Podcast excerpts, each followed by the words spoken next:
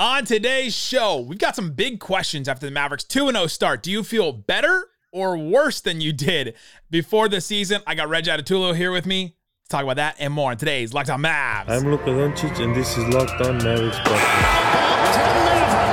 NBA champions. He hits! Bang! Bang! It's good! And the Mavericks have won the game! If you don't believe, you shouldn't be here. Loyalty never fades away. Welcome. You are locked on to the Dallas Mavericks. My name is Nick Angstadt, media member and NBA channel manager for the Locked On Podcast Network, your team every day. Thanks for being part of the show and making Locked On Mavs your first listen, where the best way you can help us grow the show is to listen every day and to comment anything below. Let us know in the comment section what's one question you have after the Mavs' first two games. Two games in. I've still got big questions. This episode is brought to you by Prize Picks, the easiest and most exciting way to play daily fantasy sports. Go to prizepicks.com slash NBA. Use the code all lowercase locked on NBA for a first deposit match up to $100. And joining me now, weekly co-host of Locked On Mavs from 105.3 The Fan. What you got for me, Reggie Adetula? I gotta find something to fill the space now. When you ask what you got for me, like every day, it's just every time. Just a, a, a, a, guest sporadically. It's just like, all right, yeah, I'm just gonna blow, blow right by that. Now I gotta actually have something. I'm gonna start getting like a fun fact or something. I don't know. You can. It's a fun fact. That's where the Raccoon Squad came from. We told that story in Isaac's goodbye stream the other day. Uh, so if you want to hear how the Raccoon Squad started, go listen to that live stream. Delightfully uh, anticlimactic. I appreciated it. But that's that's what happened there. What what I what I've got what I've got for you though is I got two dubs. Mm. I got two wins. I'll take them. We've got Love two. Em. We've got two wins for the Mavericks, two and zero. They didn't come easy. They didn't come in. they didn't come in blowouts or anything like that. They came in clutch games. But so we each got three questions that we're gonna ask. We haven't told each other what the questions are, so some of them may be the same. Yeah, I'm waiting for the overlap. It's gonna yeah, happen. It, it will happen. But we've got three questions each that we want to ask about the Dallas Mavericks because they're two wins down, but they're two wins that you can. I can make the case that these are not two great wins, right? That you don't feel amazing right. after these two wins. You'd hope that a team coming into this season with a lot to prove, with two all-star players against a San Antonio team with Wembanyama's first game and a, a really young San Antonio team, and then a Brooklyn team without really a star. Maybe Mikal Bridges steps into that, but didn't have their starting center, didn't have Cam Johnson. Like we're, we're, we're down a couple men. Now, the, my question to you to start now do you okay. feel better or worse after these two wins? Are these discouraging wins or just encouraging that they got wins? No, I'm I'm I feel better. Just and maybe that comes from the general uh, pessimism that I carry within me, deep within my heart. Um, no, I mean it's there's there's a certain level of proof of concept with a few things uh, when it comes to these Mavs. Obviously, you see the Luka and Kyrie thing work together offensively, and then also a, a level of staggered minutes um, that you know allows that offense to continue to flourish. Now, of course, am I saying anything novel? No, that was the baseline. Everybody expected the offense to work. We saw a little bit of defense, in particular, like defensive um, schematic changes that I thought was interesting.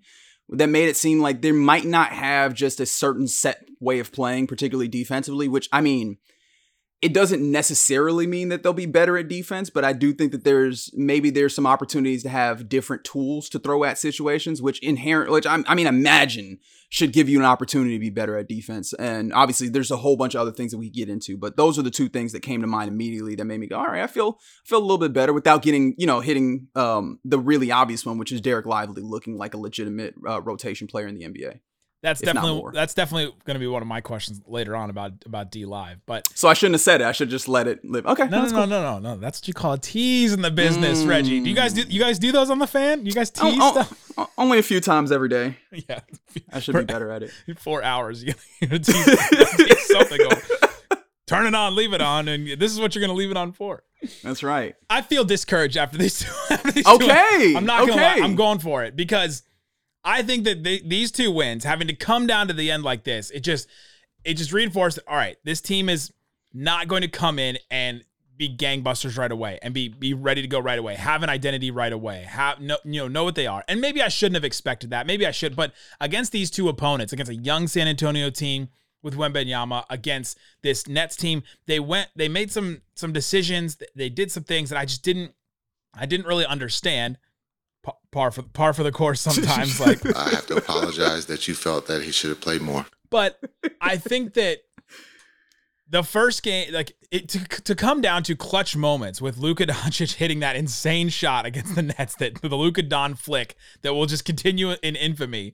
Uh, I, I don't feel as encouraged by these. There are encouraging things for sure. Like I'm gonna be encouraged by, you know, Dereck Lively's play in the first game. I was interested why he didn't play in the second one. Kyrie Irving's offense is something that has stood out to me. We haven't really had a good Kyrie offensive game yet. And if you're not going to have that, then the Mavericks aren't going to win a lot of those games when he doesn't play. You've had the weirdest Tim Hardaway Jr. first half and second half in both these. I mean, he comes in the first half and he was good. Like I thought he, he's been good in the first half where he scores like what 10, Yeah. 15 points. And then second half just makes such weird, dumb decisions that, that have that throw off the team, I think.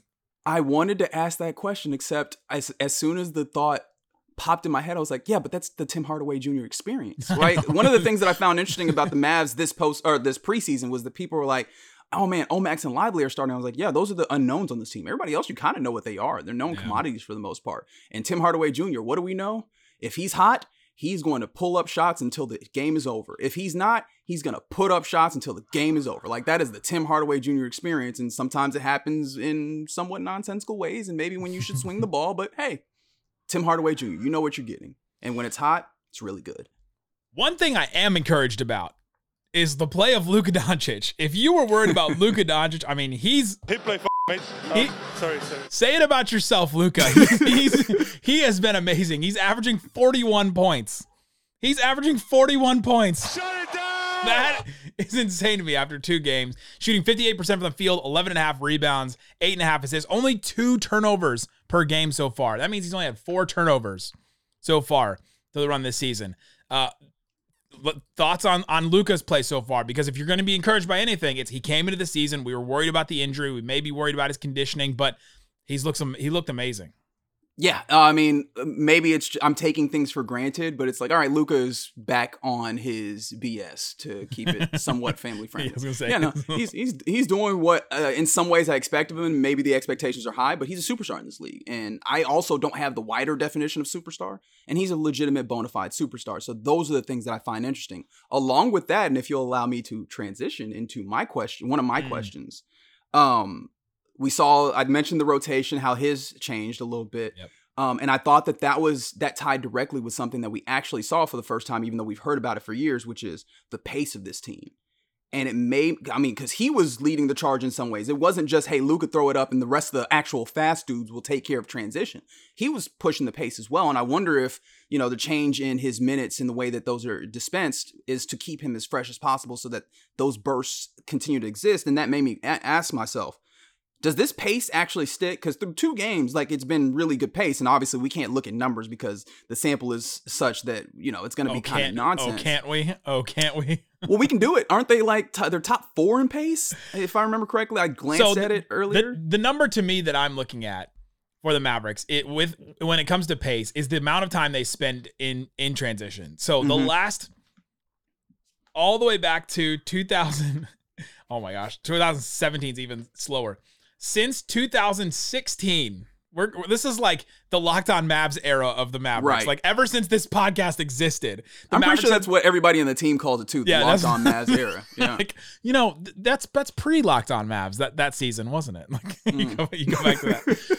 Since then, they've been 30th or 28th or 29th in pace in the the transition opportunities they get on offense. and in some of those years, they told us they were going to play fast.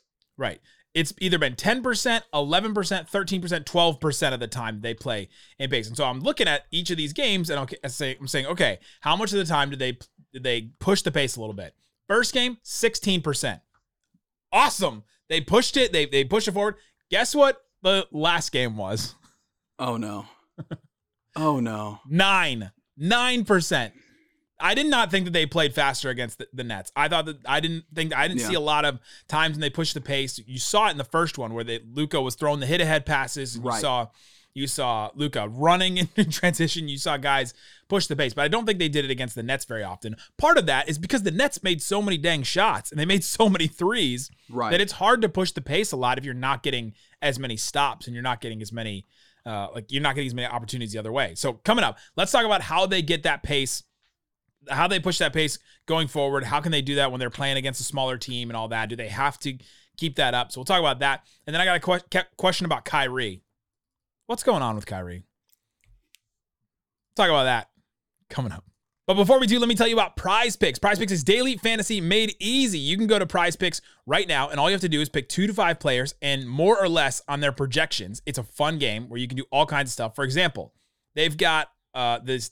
Let's let's do this one. Let's do Boston versus the uh, Boston versus the Wizards. Jaylen Brown, more or less 19 and a half points for him. Let's say I pick the pick more for him. I pick Jayson Tatum, 24 and a half. Give me more on that one too. And then I'm to go, I wish I could do Jordan Poole field goal attempts, but I'm just to do Jordan Poole uh 20 22 and a half. I'm to go less on that. And so I'll pick more on both the Celtics. If I put down 20 bucks, I can win 45 on that right now. If I put down 100, I can win 225. If I go to the power play, that can get me all the way up to 500 bucks. You can play that. You can do it with NFL. You can do it with MLB with the World Series. You can do it with NBA. All kinds of different stuff. Doesn't have to just be points either. Go to prizepicks.com slash NBA and you can get a first deposit match up to $100. So again, go to prizepicks.com slash NBA. Use the code NBA for first deposit match up to $100. That's prizepicks.com. Thanks everybody for hanging out with us on Locked On Mavs, being part of this show, part of the Raccoon Squad, listening every day. We appreciate each and every one of you. If you want to support the show, get a text from me on Mavs rumors. Watch film with me. I watched the fourth quarter of the Mavs Nets game, and I'll I'll pause stuff. I'll point out stuff that I notice, the lack of transition opportunities. I'll point all that stuff in the uh, in the video. Subscribe to the subtext. Click the link in the description and get text straight to your phone. All right, Reggie, let's get into the transition opportunities. So I thought we saw them in the first game. According to the numbers, we didn't see them in the second game. Right. What's what's the difference to me? Is it just intentionality? Um, I think that you you hit one of the big ones, which is I mean, you get the ball out of the bucket. You know, now the transition isn't quite the same. Um, I it might be um because like I mentioned earlier, this is one of those things that at the beginning of the season we talk about and it's it's one of the things that's a focus and very quickly can fall by the wayside because it takes a lot of effort to continue to do that and obviously um you know you have different personnel in some of these situations. Um but I, i'm intrigued on seeing if it continues because these first two games feel kind of i don't want to call them abnormal necessarily but they were kind of specific situations. We understand why san antonio was in particular uh the nets not having their starting big and basically playing uh, what felt like five out most of the game, They and did. so um, I think that those things kind Well, of shifted the They way played, that they played four and a half played. out. They played four and a half out with Ben Simmons as the half. It was, it was kind of out. I- don't even know where to start when it comes to Ben Simmons. He's a center. He's playing. He's playing the Jokic role, just like a really bad version of it. I was like, is he though? Okay, he tried, He got, he took him he his- took the tip. He that. took the tip ball, is like. and that's what determines what's the center. That's right, absolutely. I think some of it is intentionality. I think you just it's got to be a, a thing. I go back to in in practice one day. I asked Maxi, said, "What do you guys have to do to push this pace?" He goes, "Get the rebound, push it ahead," and then he stopped and was like, "Do you want me to say anything else?" because it's kind of it. Like it, it is on it is on them to make the decis- decision, and it it goes back to I think it goes back to Luka and old habits where he's got to trust the guy he's kicking ahead to, and I'm not sure that the Tim Hardaways, the you know the Josh Greens, the Derrick Jones Jr. Like I'm not sure that those are the guys that he's going to trust to kick ahead to, and he's just going to want to slow it up and and get a good shot out of it. And so I also wonder how much the Dereck Lively factors in because Dereck Lively, when he gets those boards, he seems very content to push it out. And obviously, you mentioned didn't play as many minutes, um, so getting getting those rebounds and then sending them out, you have to be have a willing passer as well. It's two games, so we'll the sample size is, is not big, but it, it was it looks better in game one. It didn't look as good in game two, so that's where we are with pace. All right, I'm gonna ask my next question about Kyrie Irving. Yes, sir. What's going on with Kyrie Irving? That question could be asked in a multitude of different ways. Yeah, I was like, where are we gonna start? just just to look at his he's averaging 19 and a half points, 6 assists, shooting 39% from from the field, 17% from the three-point line. He's only got one turnover uh, a game, so he's only had two turnovers so far. Right now, his plus minus total on the season is minus 6. So the Mavericks have lost the minutes that he's played so far. What are your initial thoughts on Kyrie Irving starting the season and why is his offense not there? Um, the thing that I've noticed, and it's funny because he obviously Luka and Dereck Lively have an incredible um understanding and you know feeling between themselves. I watched pick and roll with him and um with Kyrie and Dereck Lively the second, and it didn't quite look the same. It, I mean, Hmm. obviously it, they managed it right. It's a big target, all these things, but it didn't quite look clean, and it felt like all the pick and roll looked a little clean and- or a little messy. Mm. Um, and then all, all the pick and roll when it came to actual rollers, pick and pop, it just anything screen related felt a little off. It just feels like the, the- you know he hasn't found his his uh rapport with everybody on the team, which is weird because obviously they had the games towards the end of the season. But this is where we talk about it taking time. It feels like you still haven't added that much time on this when you consider he played he's played what three games at this point um to be. So we've added three games to what was last season. Of course, there's practices and so on, but I, don't, I still don't believe that to be a ton in addition to what we already had seen. So I think that some of that is going to be an adjustment. Now, the actual shooting, now uh, he mentioned himself, I think in post game on Friday, is just he's he's missing short. And so he's going to get himself in the gym. And uh, obviously, I, I see missing short, and I'm like, oh, that's a leg situation. And he seems to be feeling somewhat similar. So I think that that's the shooting portion of it. And then the other component of it is he, it felt like the movement on the floor is just not quite exactly, um, they're not quite exactly dialed in with each other uh, on the floor, at, at least when it comes to Kyrie in particular. There's been a couple of finishes, like, and he's still averaging 20 points a game, six assists. So, like, he is still getting stuff done, but shooting 40% from the field, 17% from three, like, that's just not the really efficient Kyrie we've been used to at this point. I think to me, his lack of offense has just been maybe luck, but just like, yeah, like you said, it, it's short on some of his threes. He's shooting one for 11 on three point attempts that are 25 to 29 feet, which is just like a little bit like three point lines usually like uh, like 20 between 20 and like 23 24 feet. So just a little bit farther back he, he's just not he's not hitting those shots yet. And once he starts hitting those shots it's different. And that takes him from the 19 points a game he's averaging right now to the no 27 28 29 that we expect from him. I feel like that is the big difference but that's like nine point that's like nine points. The mavericks really need those nine points. They need him to be able to hit those. And if he does hit those maybe these games become a little different and they aren't as as close down the stretch uh, at, at this point. He's also only getting two and a half free throw attempts per game so far, which I think getting to the line is going to be helpful for him. He avoids so much contact at the rim. He just can he can finish so well, and we some of the finishes haven't been there exactly. Like he'll get the, it'll be on the rim and then spin around and fall. But he, I wish he would just take a little bit more contact at the rim on these instead of just trying to like like maneuver around so that he misses the contact and gets the ball in. That's got to be like 15, 16, 17 years of conditioning, though, at this point. I don't Oh, know how much sure. you're going to change that in particular. And also, like, in, in as I think about it, they played what two very athletic teams. Um, so I think the driving was just a little bit, a little bit different when it came to. Not to say that like there's going to be teams that particularly stop Kyrie, but it seemed to be a little bit more labored than it normally would, uh, would be rather. Yeah, he's not getting the the like the wide open stuff to the rim. Really, he's not getting. uh yeah, He's not beating guys off the dribble with the the smaller team in the Nets and the, you know, the the younger guys with the Spurs, I guess, and then Wembanyama just behind it. Like, Did you notice the change in the game? And it feels like really stupid to say, but did you know the change in like what it felt like the Mavs demeanor was when Vic had got like that fourth and then the fifth foul, and just like the game opened up for them in a way? It almost felt like constantly during the game since that Ky- that Kyrie midi got blocked, they were like, all right, but we always have to look out for where is Vic? Where is For he on the floor?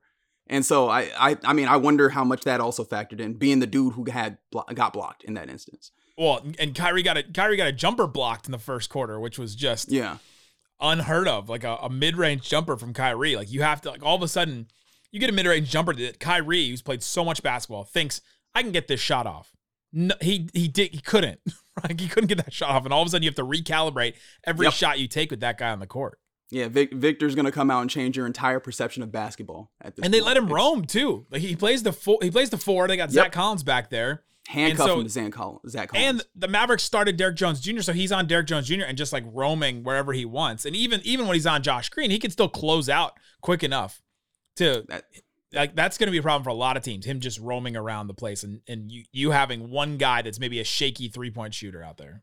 You mentioned one of my questions, or at least uh, one of the people, the focuses of it, which is like, what is the desired effect with Derrick Jones Jr.? Because like he's very clearly one of a short rotation of what eight, nine that uh, Jason Kidd has felt comfortable with early, and he feels really comfortable. And I'm wondering what the desired effect is, besides just. I think if if you go with a very basic, um, you know, interpretation of it, it's like, oh, clearly he believes Derrick Jones Jr. is his best perimeter defender, and so he wants him on the floor. That's what it feels like. It's like he wants him to be though, right? Like feels Sure. like he, because he's finished the game, both games with Josh Green Right. instead of Derrick Jones Jr. Like we see Derrick Jones Jr. at the beginning, and then we don't see him pretty much the rest of the game. yeah. Well, the but- game told you some things as well in both of those Both, instances. They also, I feel like they they want him to be, you know, like a lob threat type guy, but they don't look that way at all, or even try. Like he doesn't even set screens and roll for for anybody because probably because Well, his screens aren't effective. Yeah, that that yeah, too. he's he's he's a wiry dude, and I I have to go back and look. I know that uh, especially with Chicago, he played a good amount of five, but I want to see how much actual pick and roll five it was in because um, he did not look all that comfortable setting screens, or maybe there just wasn't uh, enough familiarity. But like it seemed like, and I think I texted you this. It's like, are they kind of trying Yeah. to use him as a pseudo five? And I saw those screens and they just weren't effective. Is one of the things that I saw specifically with Kyrie was that all right, set the screen and then nothing happens, and now we wasted three four seconds with whatever that was. Um, and so it just made me wonder, like, what is the desired fit here? Because they're trying to do some interesting stuff, and I just don't know that it's actually going to be beneficial for them. they're also not using him to kick out to in transition, right? Like we want them to push ahead. You talked about the pace earlier. So they're not really doing that either with him. And so then it's like, all right, are we just using him as a catch and shoot? What we normally use our wings for, the red the Reggie Bullocks, the Dorian Finney Smiths, the Grant, Well, you know, like are we just using him for that? Because that's not what he's good at. And so then all of a sudden you're not using him to his skills and then he becomes less effective. You still get the length on defense. Then I think that's been been helpful, but uh, I still think Josh should should start and play more. And Probably. I don't, yeah. um, so but the, my my answer to your question: What's the desired effect of Derrick Jones Jr.? I don't know that we're getting it right now. I, I we if we are, then you need to change your desires. um, but hey, man, that's that's uh that's the the head coach that you know of these Mavs is Jason Kidd. He likes throwing things out there, and early on, it seems like he's definitely using this as a laboratory uh, environment for him. Coming up, is Dereck Lively the second's role closer to what we saw against the Spurs or closer to what we saw against the Nets? We'll talk about that and more coming up. But before we do, let me tell you about FanDuel. FanDuel Sportsbook has a new customer deal. $150 in bonus bets with any winning $5 money line bet. That's 150 bucks for any team. If your team wins on the money line, go check it out. See what they have on FanDuel. Let's let's check out what the money line is right now for the Rangers. Rangers, game three. Rangers are a one and a half point favorite in that game in Arizona, which is it's kind of wild to me. You can put down uh, it's a it's minus one twelve for the money line right there if you want to just bet the Rangers win on that. So you can check it out. The over under is that is that nine? I don't know how baseball betting works, but you can go check out the money line on that 100 minus 112 on the Texas Rangers, and you can put down uh, five dollars and get 150 dollars in bonus bets if you're a new customer on the money line. Again, check it out, FanDuel.com/slash locked on. It's not just baseball; they have all kinds of NBA action, all kinds of NFL action as well. Check out some of the Cowboy stuff coming up. Check out some of the Maverick stuff. They have uh, finals odds, awards odds, all that kind of stuff. Again, FanDuel.com/slash locked on. Kick off the NFL season. FanDuel, official partner of the NFL. Explain yourself. Sorry. All right, Reggie, we're asking each other questions about the Dallas Mavericks season so far. We've talked about Kyrie, we've talked about Luka, we've talked about the effect, the desired effect of Derrick Jones Jr., whether we're whether we're getting it or not.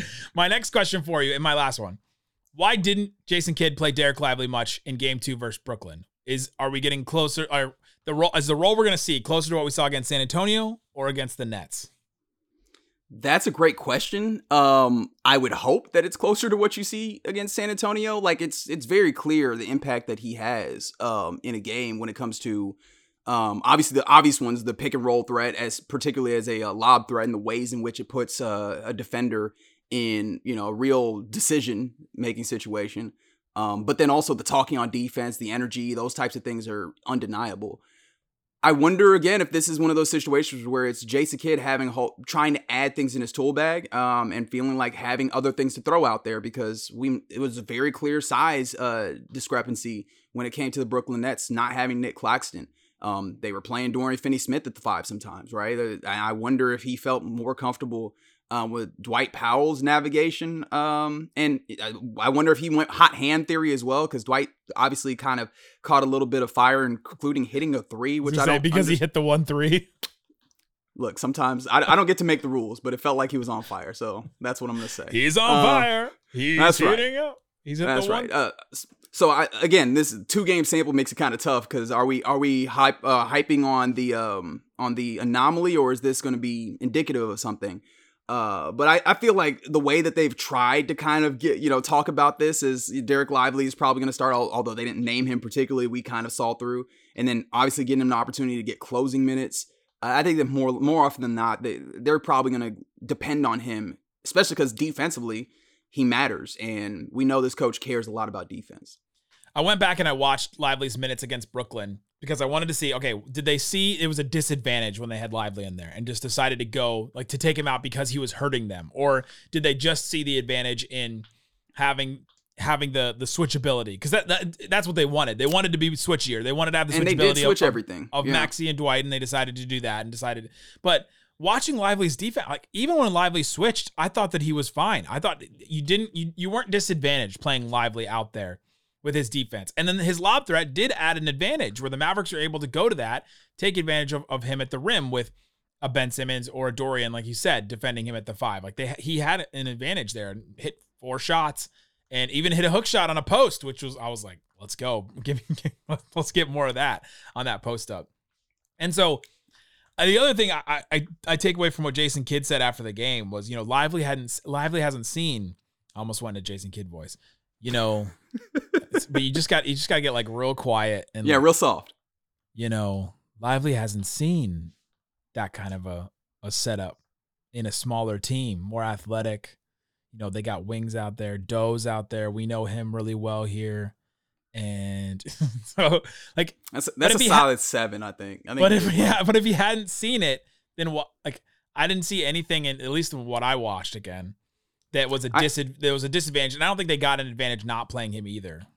um can i can i do the thing being a radio guy where i tie this into another sport shout out to the texas Oh rangers here, i think oh here we go. Let's go. I think that this is might be in some ways, and I'm going to praise Jason Kidd's head coaching. Just hold, hang on. Um, I think that some of this, yeah, I see your face. Uh, I'm trying. Just stick with me. Hopefully, it works at the end, and if it doesn't, you can tweet me or something. Um, I, I think it's like what uh, Bruce Bochy has done with the Rangers, where he's stuck with some guys, even though in situations it's like this doesn't quite make sense. This doesn't feel expedient in the moment. But I, I wonder if some of this is like managing the people. Is like you need to make sure the guys know, hey, you're still in here, and if I need to call upon you, I'm going to call upon you. And so like there's a level of managing actual human beings and not assets as we try and make them sometimes. And I wonder if some of this is just, hey, Dwight, I know you see all these other centers that we brought in and how we talked about all postseason or all offseason that we need to bring in centers and you play center. That was your position.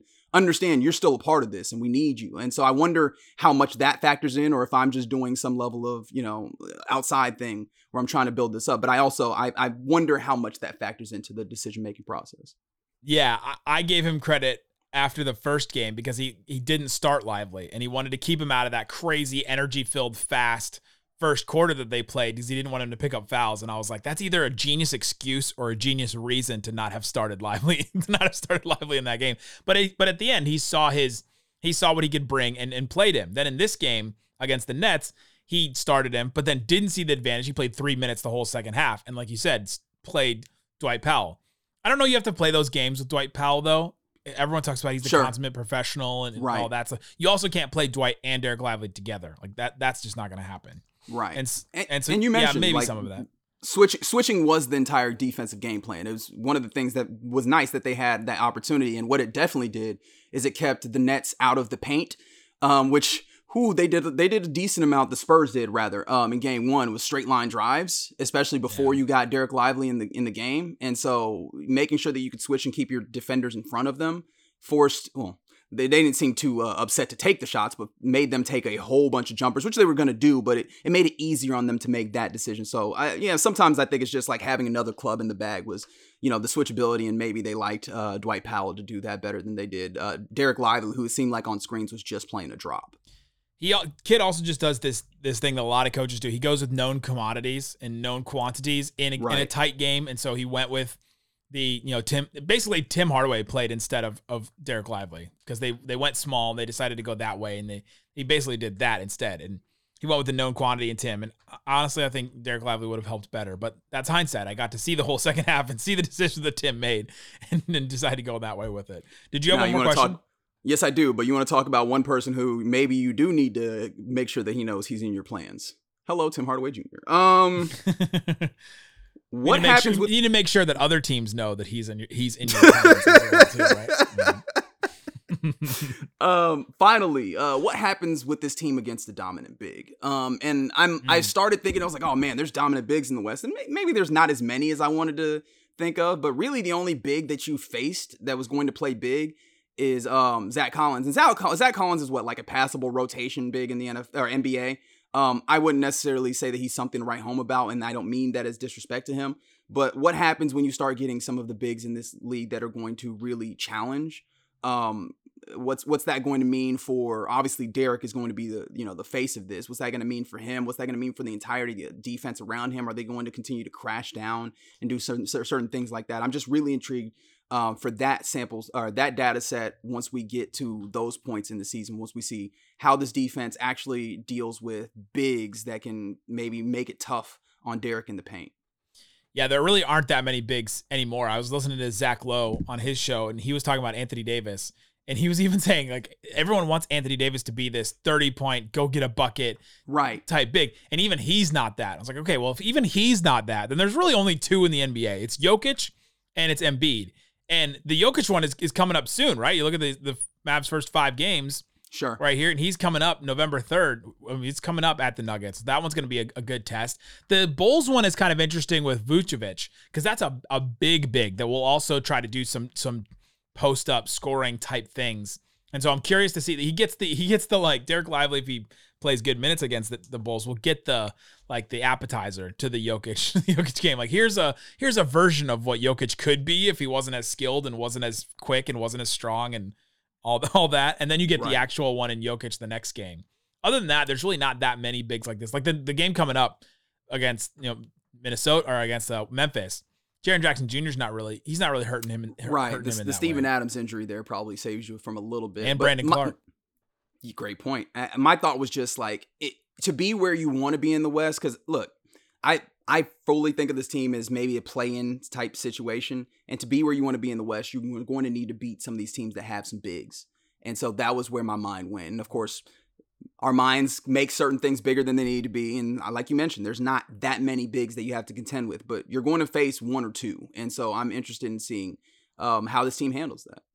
And we'll see it against Jonas Val or against uh, Nikola Vucevic. We'll see it against Jokic coming up here pretty soon in the next couple of games. Those are our questions about the Dallas Mavericks right now. So uh, tomorrow we'll be back. Slightly biased will be with me for the Memphis game. Uh, he'll be back with me on the Bulls post game as well. Mark Followill coming on Wednesday's episode. So a lot of good stuff here on Locked On Mavs. Stick with us. Subscribe to the show, guys. Thanks so much for listening to Locked On Mavs. Peace out. Boom.